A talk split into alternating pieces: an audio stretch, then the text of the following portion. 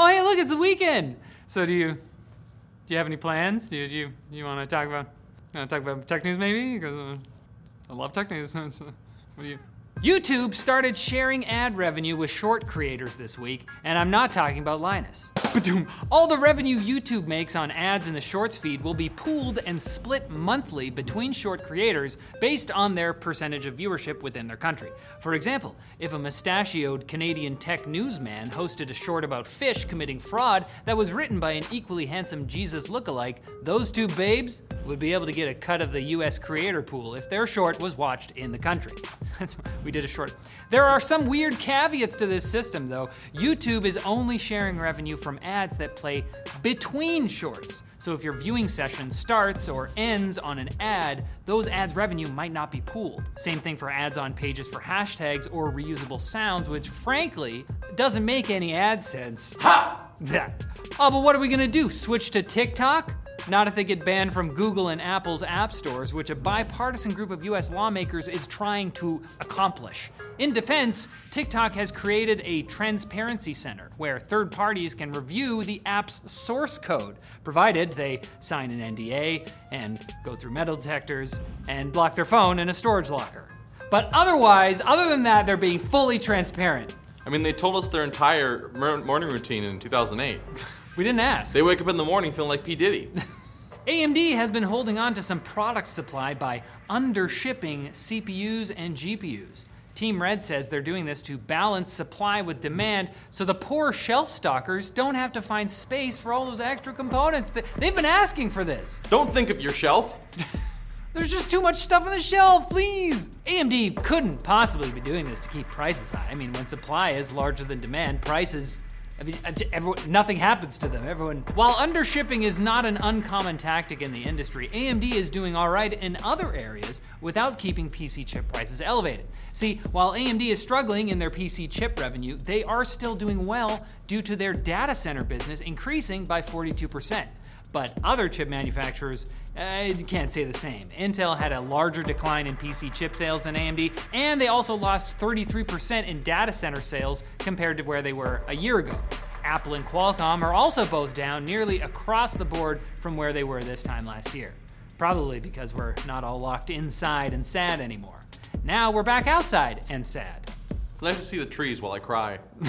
And Elon Musk, known on the street as El Pájaro Azul, announced today that any creators on Twitter will get a piece of the revenue generated from ads that appear in their reply threads. Of course, he couldn't just give that to any creator, so it'll only be ones that are subscribed to Twitter Blue. Dabba dee dabba die. Dabba dee, bada bye. That wasn't right, but sure, that might sound like a bad deal since Twitter Blue will cost you $8 a month, but your ad revenue is only limited by how many reply guys you've collected. They're like Pokemon, they show up Well, Ned's gone now. in the tall grass. For a small upfront recurring fee, you could run a small business where you get to be your own boss. Wait, why does that sound so familiar? Anyway, it was also announced that Twitter will no longer allow free access to their API. Elon says this is to stop bot scammers and opinion manipulators, and I agree with him. Scammers can't afford to pay for the API. Where would they get the money from? Scamming people? And if you want to manipulate opinions on Twitter, you need to pay to run ads or buy a gold checkmark like Daddy Musk intended. Speaking of checkmarks, Elon has reiterated his desire to remove legacy checkmarks, perhaps to further encourage tweeters to buy blue. For just $8 a month, just the price of a Starbucks coffee, you can help a billionaire pay his legal fees from all the ex staff currently suing him.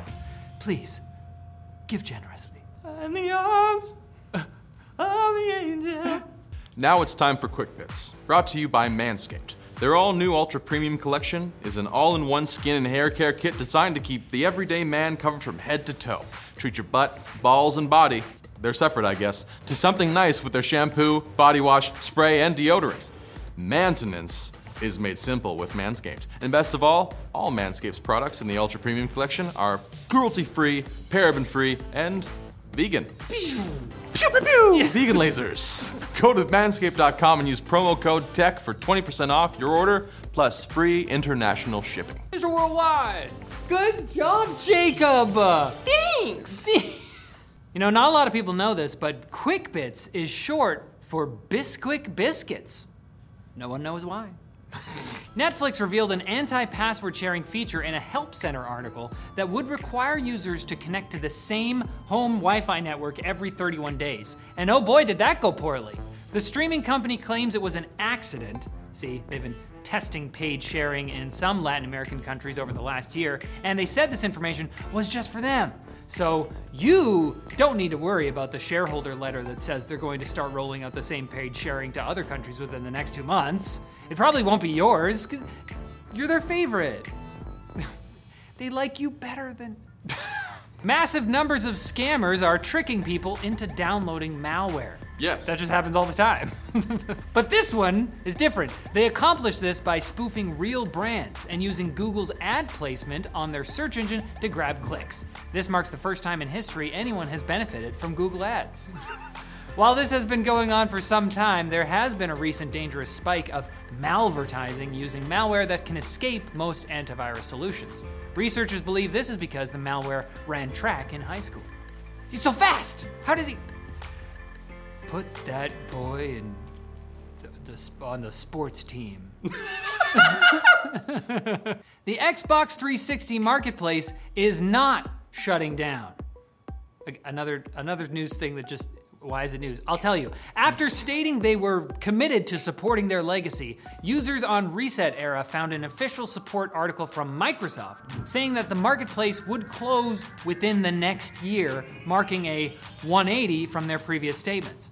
Microsoft then clarified that this was actually not the case, coming back around to their original position. There's a theme with the stories today. We announce something and there's, oh, just kidding. Maybe that's why Nintendo is still closing their 3DS and Wii U eShops. Only Microsoft can make an Xbox 360. Never forget that. You get it? Nope. Because they made a 180 and then they made another 180?